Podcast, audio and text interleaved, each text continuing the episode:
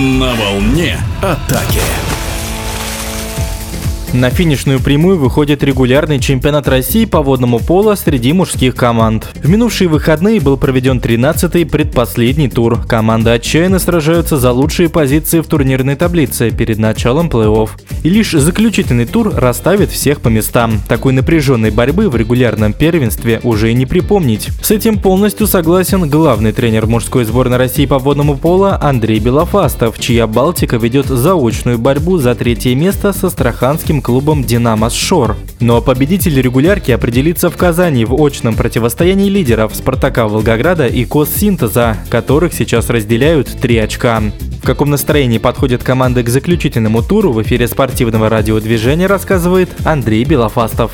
Игра Коса Синтеза с Волгорадом, это, уверен, будет украшением э, не только последнего тура, но украшением всего чемпионата. Команды великолепные две игры провели в Волгораде, и, честно говоря, давно не видел такого накала, самоотдачи и хорошей, качественной игры со стороны обеих команд. Поэтому тут все возможно. Решать будут однозначно нюансы, но уверен, что и команда Реваза Чумахидзе, и Владимира Карабутова э, нас настроены будут, и нас ждет интересная напряженная борьба. Конечно, синтезу нужно выигрывать обе встречи, чтобы занимать первую позицию в чемпионате. Будет ли это сделать сложно? Конечно, сложно. Волгоград в этом году играет очень стабильно, команда хорошо сбалансирована. Уверен, что волгоградцы хотят не только взять очко, а хотят победить здесь, в Казани.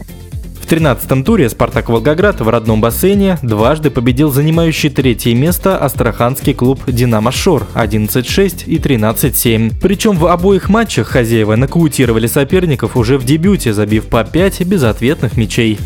Очень мощно, агрессивно Волгоград начинал обе встречи и, сделав задел в 5-6 мячей, потом они спокойно проводили концовку. Астраханцы видно было, что больше Калашников использовал молодых игроков. Очень много играли молодые ребята. Как бы достаточно неплохо э, забивали голы. Но видно также и то, что команда еще ищет взаимопонимание с новым тренером. И, конечно, стабильности ей пока не хватает. Что касается Волгограда, то тут Э, все понятно подопечные Владимира Карабутова, как обычно, э, с прессинга мощного э, начинали эту игру, играли с высоким прессингом, растащили соперника по всей площадке, и потом небольшую зону в концовке стягивались, играли на контратаках. В принципе, наверное, с огромным желанием, что было видно и приятно. Достаточно неплохо играли в защите, и нужно отметить, что оба вратаря, и Федотов, и Корнеев играли очень уверенно, и, конечно, молодцы, отлично провели этот тур. Несмотря на то, что крупная победа Волгограда, но заслуженная победа Волгограда. В принципе, вторая игра была более интересной, чем первая. Преследователи спартаковцев казанский Коссинтез в домашних стенах дважды переиграл петербургскую Балтику 15-9 и 14-9. Но по мнению наставника питерцев Андрея Белофастова, цифры не отражают реальную картину происходящего в бассейне счет не по игре. Объясню почему. Первые два периода вообще была равная борьба. 3-2 после первого периода пользу Коса, 3-3 после второго Балтика вела за две до конца второго периода. Но за счет э, грубых ошибок в атаке пропустили контратаку одну и еще одну. И в итоге 6-5 закончился э, второй период. В середине третьего была еще, скажем так, равная борьба. К сожалению, пару переходов на атаке балтийцев привели к тому, что было, соответственно, переход в контратаку и двум удалениям, которые были, ну, скажем так, э, не совсем явные с моей точки зрения, привели к тому, что 6-5 счет мы вернулись на 8-5 в пользу синтеза. И тут игра, конечно, Балтики уже в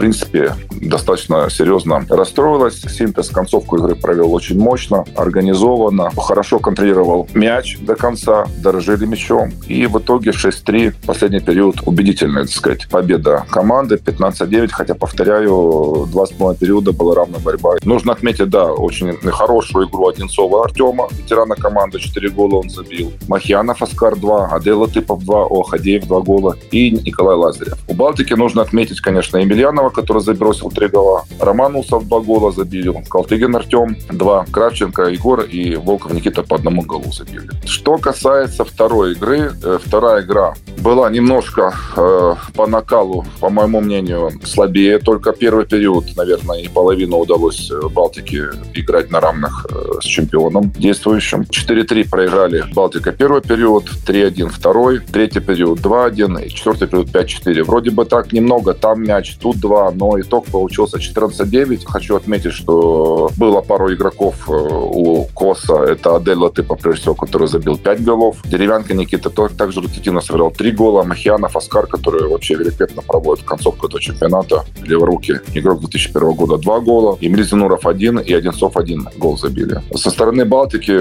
порадовала результативная игра кандидата в национальную сборную Кравченко Егора. 4 гола он забил. Емельянов, Усов, Волков, Михайлов и Калтыгин Артем по одному голу. Сенсация произошла в Подмосковье, где выявляли сильнейшего местный «Штурм-2002» и столичный «Восток». В первой встрече гости победили со счетом 16-7, а во второй неожиданно уступили 8-10. Почему так произошло, анализирует главный тренер мужской сборной России Андрей Белофастов как я уже говорил, вот эти вот э, двойные игры с одним и тем же соперником, особенно когда класс команды не настолько э, выше класса второй команды по Востоку. Ребята очень опытные, в прошлом классные игроки. И, конечно, выиграв первую встречу 16-7, э, уверенно, причем я смотрю по периодам, там первый период уже был 5-2 в пользу Востока, второй 3-3, третий обратно 3-0 и четвертый 5-2, то есть не было никаких сомнений ни у кого того, ни у Купарева, Сергея, ни у ребят, что вторая игра будет проблематичная. Но, к сожалению, для меня, честно говоря, это было неожиданностью, потому что, посмотрев и состав штурма, видно было, что ряд игроков не играли из-за болезни. Барабошка Степан также болен, и видно, что команда не в полном боевом составе играла. И тем не менее, несмотря на это, 10-8 после первого периода 4-0 в пользу штурма. Второй период 3-1 в пользу уже Востока. Третий период также выиграл Восток 3-1. И четвертый период э, обратно штурм 4-2 по удалениям 14-13. Как бы, честно говоря, никто, я думаю, не ожидал, что команда штурма возьмет э, два очка у Востока. С этой победой штурм практически обеспечивает себе место шестое в, в регулярном чемпионате и очень близок к плей-оффу. В эфире спортивного радиодвижения был главный тренер мужской сборной России по водному полу и наставник Петербургской Балтики Андрей Белофастов. На волне атаки.